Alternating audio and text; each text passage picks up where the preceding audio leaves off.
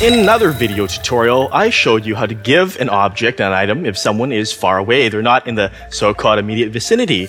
But you can also give stuff if they are nearby. You can just directly from your inventory. Now let's move a little. So, click inventory button and say we have a gift or something, whether it's a folder or individual item. In this case, let's give a folder.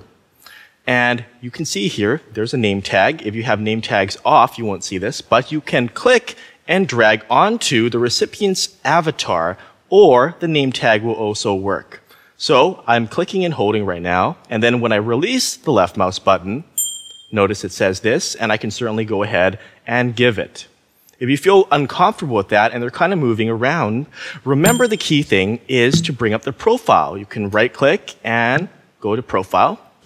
And then at any time, you can click, drag, and then release. And that will give it to them however you choose. If they're nearby, far away, as long as you have the profile up, that will be just peachy.